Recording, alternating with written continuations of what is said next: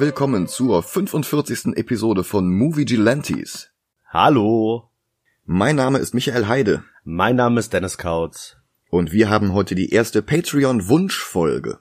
Genau. Zur Erinnerung, wir haben drei verschiedene Patreon-Support-Stufen auf patreon.com slash moviegelantes. Für ungefähr einen Euro nennen wir euren Namen in der Sendung. Für ungefähr drei Euro habt ihr Zugriff auf Bonus-Episoden zu Filmen, die frisch im Kino laufen. Während der Pandemie setzen wir die aus, allerdings planen wir auch schon seit längerer Zeit, Adaptionen bei Streamingdiensten wie The Old Guard oder die Snowpiercer-Serie zu besprechen. Kommt bald, versprochen. Und für etwa 10 Euro hingegen dürft ihr euch allerdings einen Film aussuchen, den wir in unsere Planung einbauen müssen. Und der gute Johannes alias Johnny hat sich von uns den Rocketeer gewünscht. Was tatsächlich in die Planung von uns ein bisschen reinpasst, warum werdet ihr gleich erfahren in der Folge. Ja. Wie kam es zum Rocketeer? Batman ist schuld. Tim Burtons Action-Blockbuster war 1989 nämlich der erfolgreichste Film in den USA und alle Filmstudios wollten diesen Erfolg kopieren. Und alle hatten dieselbe Idee, ein etwas palpiger Superheld, der im Zweiten Weltkrieg spielt. Denn der in den Vereinigten Staaten zweiterfolgreichste Film 89 war international sogar die Nummer eins, Indiana Jones und der letzte Kreuzzug. Und der spielt 1938. Wie auch Dick Tracy ein Jahr später und The Phantom 1996 auch und ebenfalls 1938 angesiedelt The Rocketeer. Denn auch Disney wollte was vom Kuchen abhaben. Und nachdem sie mit Dick Tracy nicht nur ordentlich Geld machten, sondern auch noch drei Oscars abstaubten, ging es direkt in die nächste Produktion. Die Rechte für Rocketeer hatten sie dem Erfinder der Serie Dave Stevens schon Mitte der 80er abgekauft. Stevens hatte als Inker angefangen, der die Bleistiftbilder von Russ Manning, Jack Kirby und anderen Legenden mit schwarzer Tusche ins Reine zeichnete, unter anderem bei den Star Wars Zeitungsstrips. Zeitungsstrips ist ein tolles Wort. Später war er verantwortlich für die Storyboards zu Cartoons von Godzilla und von den Super Friends, der kleinkindertauglichen Zeichentrickserie zur Justice League of America.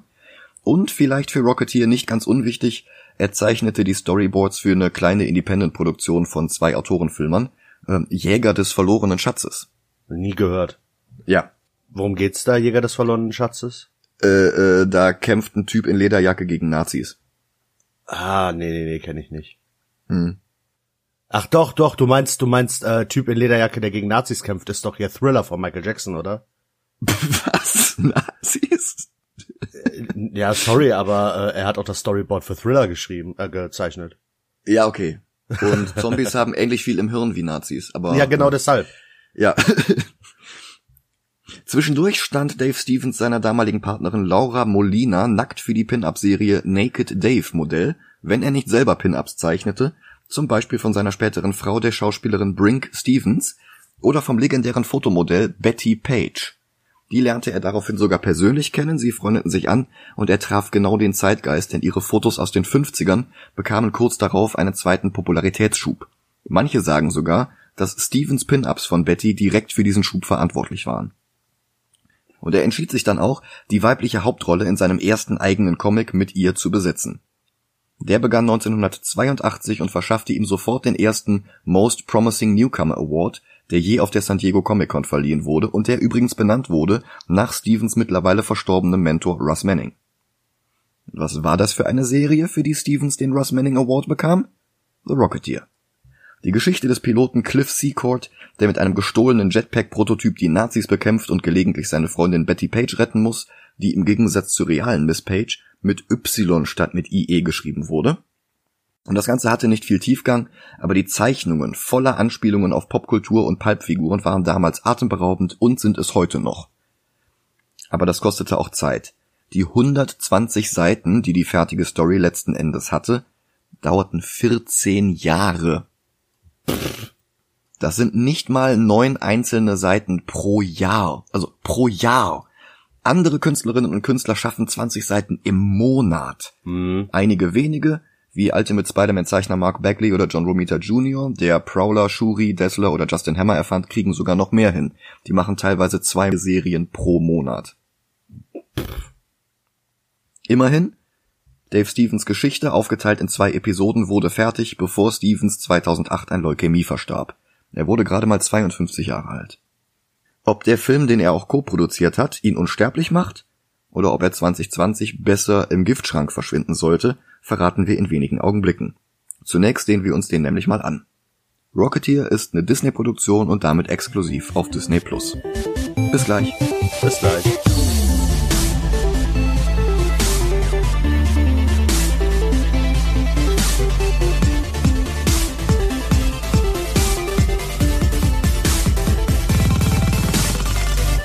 Da sind wir wieder. Hallo.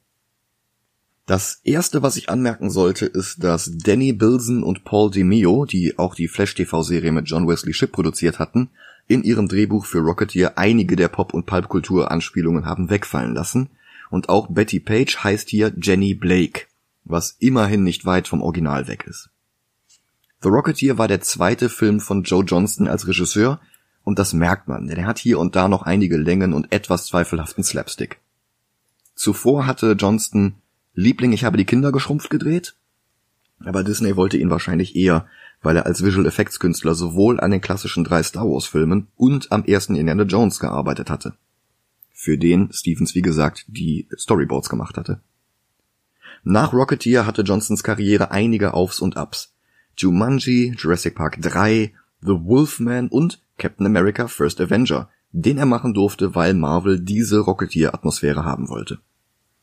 Aber reden wir nicht mehr länger um den heißen Brei herum. Rocketeer beginnt mit Pilot Clifford Seacourt, der eine knallgelbe Granville GB-Maschine fliegt. Die Rolle ging an Billy Campbell, der die Comics kannte und sich für das Casting extra die Frisur von Billy aus den Comics hat schneiden lassen. Eine Frisur, die kurz darauf jeder zweite Boyband-Sänger kopierte.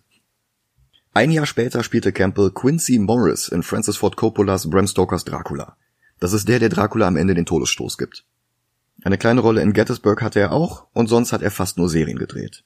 Aktuell spricht er in einer sehr kindgerechten Rocketeer CGI-Serie den Vater von dem Mädchen, die darin der neue Rocketeer wird.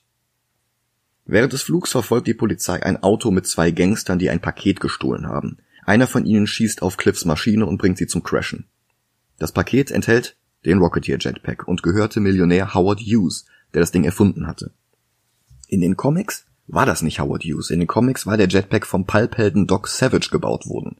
Das ging für den Film natürlich nicht, also nahmen sie eine reale historische Persönlichkeit, die auch Stan Lee zu Tony Stark inspiriert hatte. Hughes wird gespielt von Terry O'Quinn, das ist John Locke aus Lost. Ja, die Rolle hat er gespielt, bevor seine Haare Lost waren. Sorry. Aber man erkennt ihn auch einfach gar nicht in dem Film. Also man, man weiß, wenn man ihn kennt, dass man ihn kennt. Aber dass es John Locke ist, boah, das, das musste ich tatsächlich anders herausfinden als durch den Film. Ja. Wenn man's weiß, sieht man's, aber es ist schon wirklich sehr weit davon weg. Ja. Einer der Gangster wird erschossen, der andere, Wilmer, wird festgenommen, aber nicht bevor er den Jetpack in dem Hangar verstecken konnte, wo die Flugzeuge stehen, auch das von Cliff. Und Cliff findet den Jetpack zusammen mit Mechaniker Peavy, gespielt von Alan Arkin, der Jahre später einen Oscar für Little Miss Sunshine bekam. Die Gauner handelten im Auftrag von Eddie Valentine, gespielt von Paul Sorvino aus Goodfellas, der war außerdem Lips Manless in Dick Tracy. Eddie Valentine wiederum arbeitet für den Schauspieler Neville Sinclair. Der ist stark inspiriert von Errol Flynn, dem man Ende der 80er nachsagte, er habe mit den Nazis kollaboriert, hat sich später als Ente herausgestellt, aber hier stand er trotzdem Pate. Neville Sinclair war die erste große Rolle von Timothy Dalton nach James Bond. Oh, ich liebe Timothy Dalton. Ja, ich auch. Später hat er natürlich noch Parts in Hot Fuzz, Penny Dreadful und Doom Patrol. Und der dreht hier voll auf. Ständig voll angespannt mit Glitzern in den Augen und dabei die ganze Zeit unterschwellig bedrohlich wie Shere Khan. Mhm. Und er will den Jetpack koste es was es wolle. Dazu heuert er jetzt den riesenhaften Attentäter Lothar an, damit der Wilmer im Krankenhaus den Rest gibt. Ich, ich musste ja, als ich Lothar gesehen habe, direkt an äh, Dick Tracy denken, ne? Absolut, ja. Also man sieht an Lothar auf jeden Fall, was mit den Masken aus Dick Tracy passiert ist. Ja. Lothar wird nämlich gespielt von Tiny Ron Taylor und das Make-up ist, ist dermaßen Dick Tracy. Das einzig Gute ist, er ist der einzige mit diesem Plastik-Make-up. Ja. Und er ist nicht in so vielen Szenen. Also verglichen mit Al Pacino in Dick Tracy. Mhm. Cliff und Peavy machen inzwischen Tests mit dem Jetpack, den sie einer Bronzestatue angezogen haben. Und Cliff schmiedet einen Plan. Er will mit dem Jetpack Flugshows veranstalten, damit sie Geld für ein neues Flugzeug zusammenbekommen, denn ihre Maschine war ja von den Gangstern abgeschossen worden. Cliffs Freundin Jenny wird gespielt von Jennifer Connelly, die leider nicht Betty Pages Pony tragen durfte, aber sonst dem Vorbild doch recht nahe kommt. Das ist Connellys erste Comicverfilmung. Aber nicht ihre letzte. Aber ich finde Jennifer Con Connelly äh, so viel hübscher in diesem Film als in allen anderen danach. Ja. Die beiden gehen jedenfalls ins Kino, während Lothar im Krankenhaus Wilma erledigt. Vor dem Film Wings of Honor mit Neville Sinclair gibt es noch wie damals üblich Nachrichten im Kino, und die Nachrichten erzählen uns hier von Hitlers Truppenbewegungen und von seinem Superzeppelin Luxemburg. Nach dem Film essen sie noch etwas in einem Diner, wo auch Eddie Jones einen der Gäste spielt, Malcolm. Jones war ein paar Jahre später in Lois und Clark der beste Parkhand, den wir jemals gesehen haben. Und Peavy baut Cliff noch einen Helm. Neville Sinclair, Errol Flint sich gerade einen am Set des neuesten Laughing Bandit Films zusammen, wo Jenny eine kleine Nebenrolle als Zofe oder Prinzessin oder sowas hat.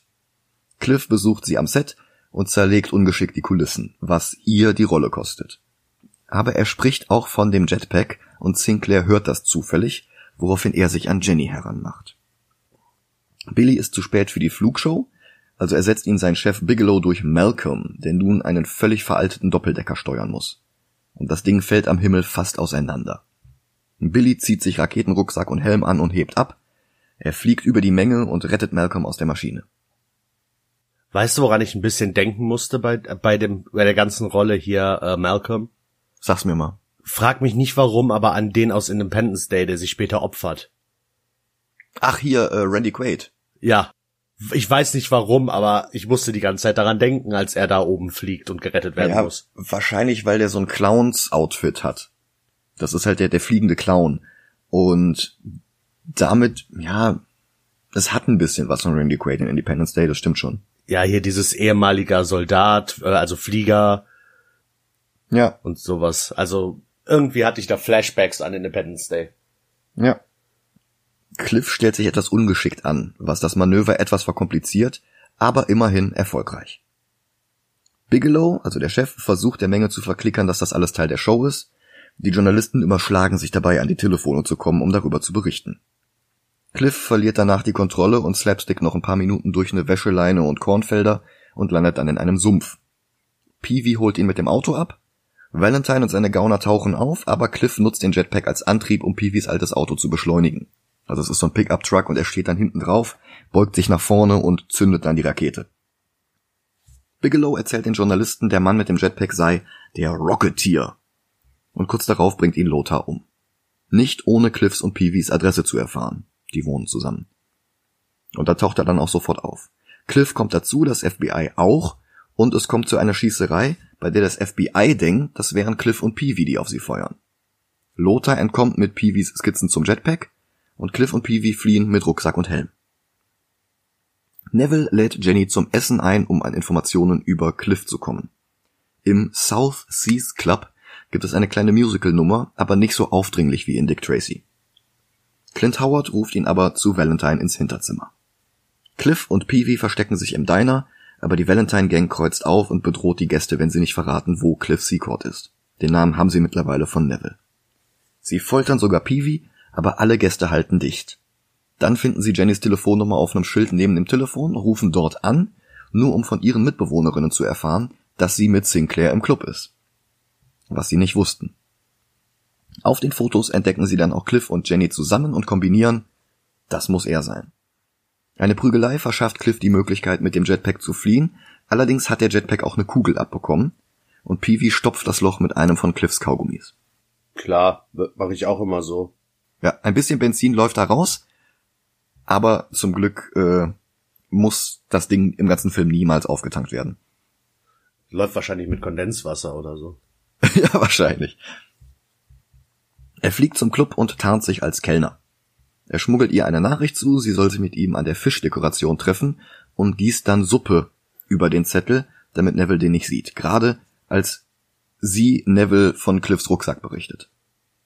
Und dann zieht Cliff sie beiseite und erzählt ihr alles, auch dass er der Rocketeer ist, was ihr gar nicht sagt, weil sie die Zeitung nicht gelesen hat. Neville findet allerdings den Zettel und weiß jetzt, wer Cliff ist. Lothar taucht auf und jagt Cliff durch den halben Laden.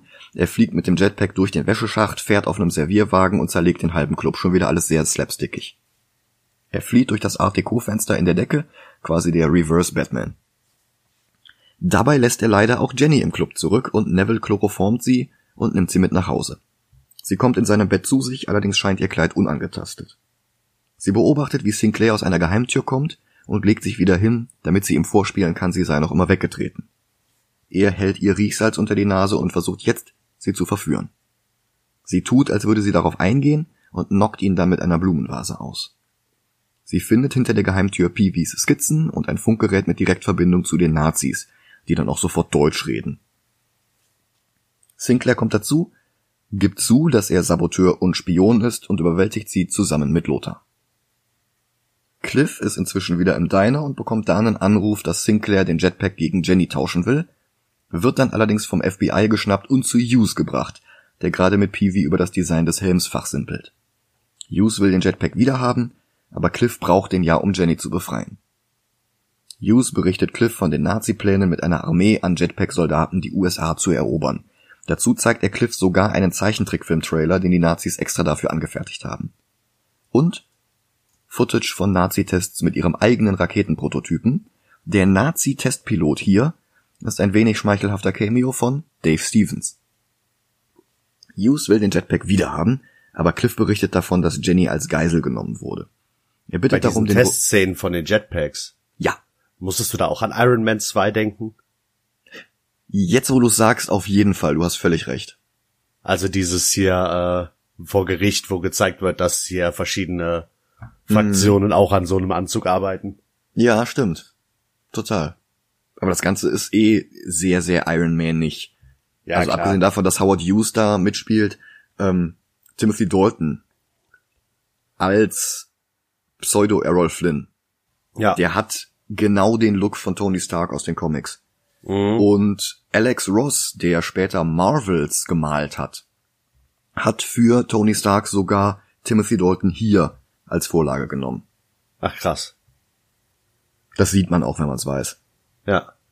Daraufhin wollten wiederum sehr viele Leute Timothy Dalton als Tony Stark, aber dazu kam es dann halt nie. Hughes will den Jetpack wiederhaben, aber Cliff berichtet davon, dass Jenny als Geisel genommen wurde.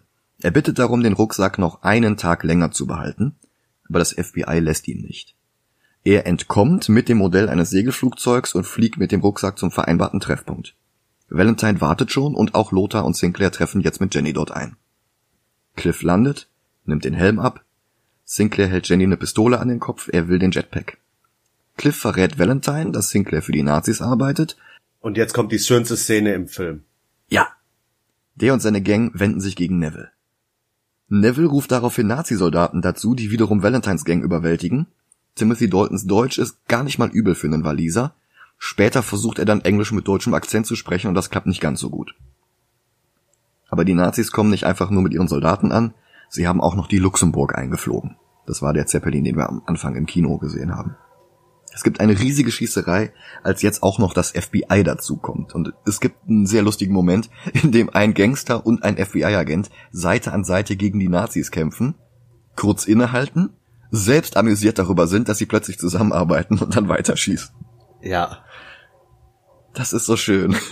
Aber auch dieser Spruch hier von wegen, äh, wir sind zwar Verbrecher, aber wir sind immer noch Amerikaner und mit Nazis arbeiten wir nicht zusammen.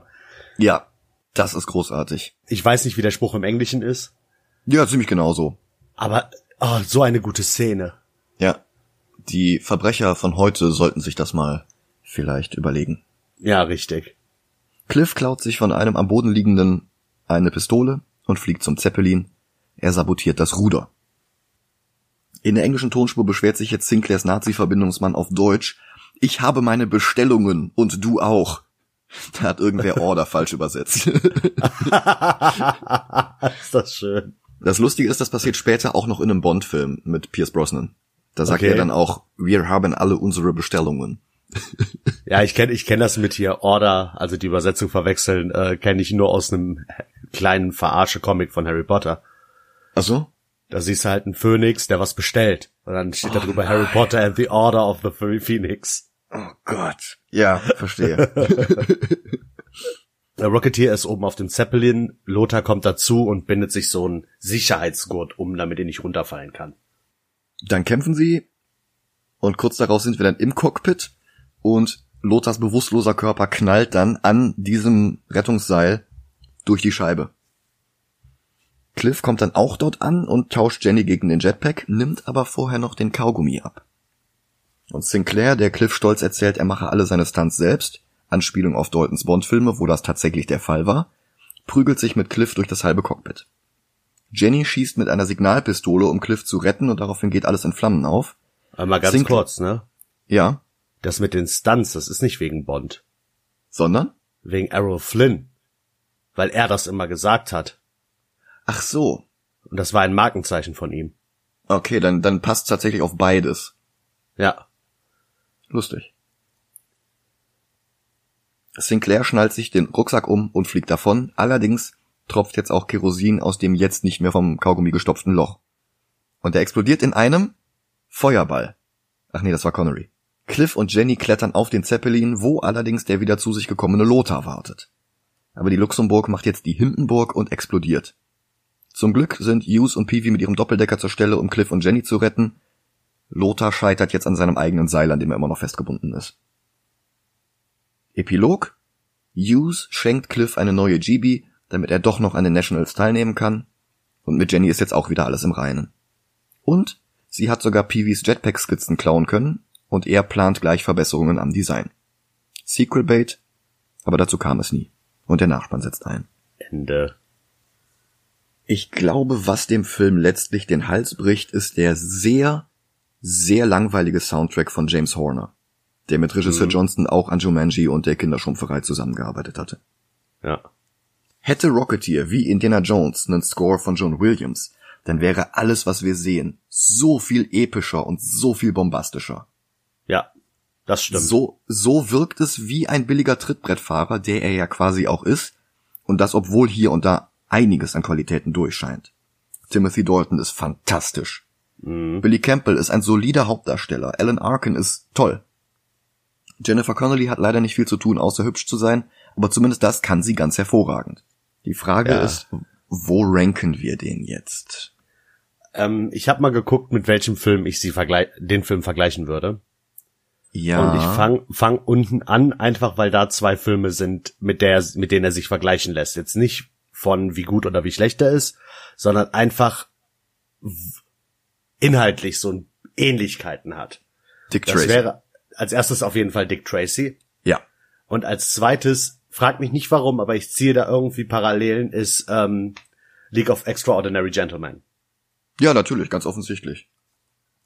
Weil So. da ähm, mit dieser Technologie die Armee an unbesiegbaren Supersoldaten aufgebaut werden soll und nur die Pipehelden können es stoppen. Das ist schon, ja klar. Genau, der nächste Film, der kommt, ist tatsächlich Die Maske. Ja, verstehe ich auch. Weil so ein bisschen mit diesem Mafia-Ding und sowas alles. Und dieser Club und diese Genau. Sängerin, ja, ja, das passt. Und das war tatsächlich auch der einzige Film. Also der letzte Film, mit dem ich ihn vergleichen würde. Und ich finde Ja. Rocketeer besser. Ich finde ihn auch besser. Es gibt noch einen Film, mit dem wir ihn vergleichen können. Das Mhm. ist Batman 89, weil er ja quasi als Reaktion auf Batman überhaupt erst gedreht wurde. Ja, aber ich finde, der kommt nicht ansatzweise in die Nähe. Nee. Nee, leider fehlt hier und da ein bisschen. Genau. Also Batman ist bei weitem kein perfekter Film, aber der hat sehr viel beeindruckendere Sets, sehr viel besseren Soundtrack und ja gut, ich finde Timothy Dalton schon nicht schlechter als Nicholson, Mhm. aber halt auch nicht so wirkungsvoll. Also so, so, sogar- so theatralisch wie, wie der Joker. Ich habe sogar noch einen Film zwischen äh, Maske und Batman, mit dem ich ihn vergleichen würde. Und mal gucken, was Okay. du dazu sagst. Und zwar Tim und Struppi. Ja, fiel grad auch mein Blick drauf. Mhm.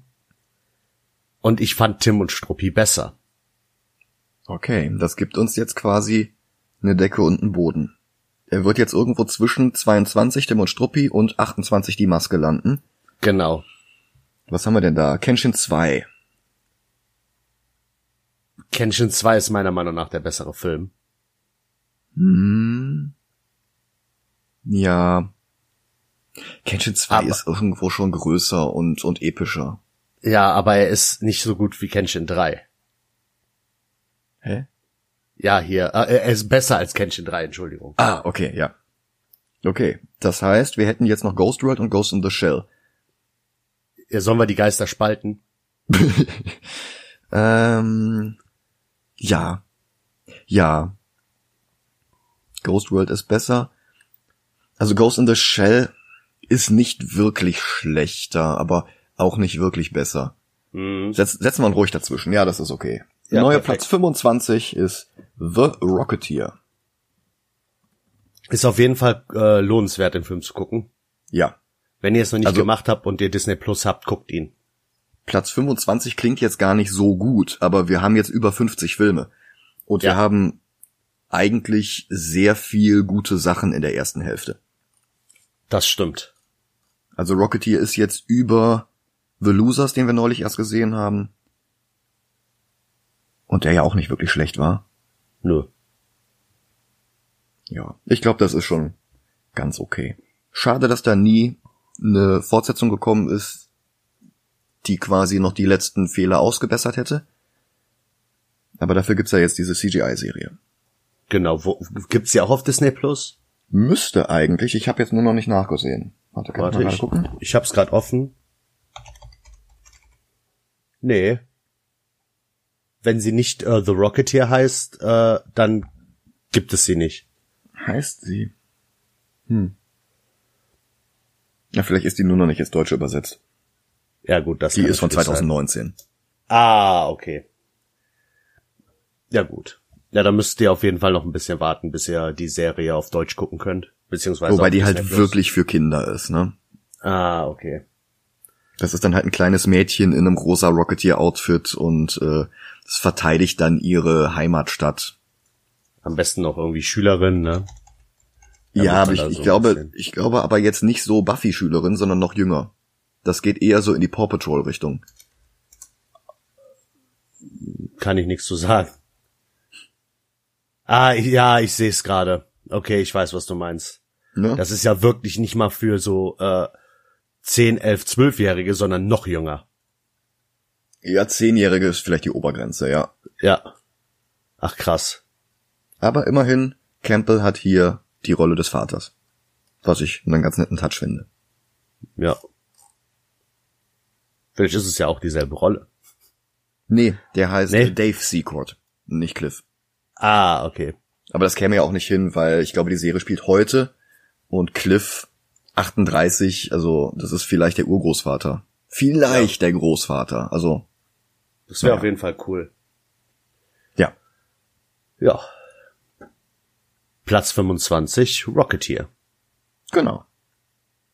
Bei uns geht's jetzt in den nächsten Wochen nochmal ziemlich auf und ab. Wir haben äh, noch einige wirklich gute Filme, die kommen. Wir haben noch einige wirklich, wirklich schlechte Filme, die kommen.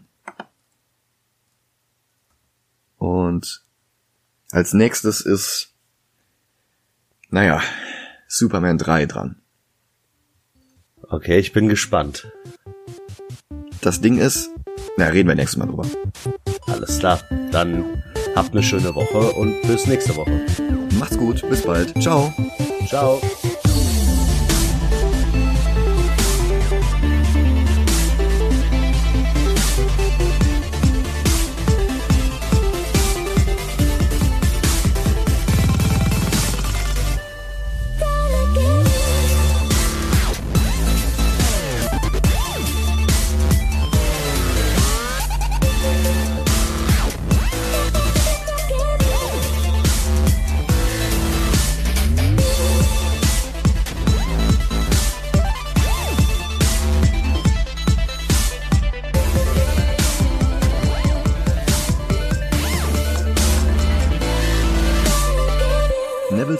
Errol Flint sich gerade an... Äh, hm.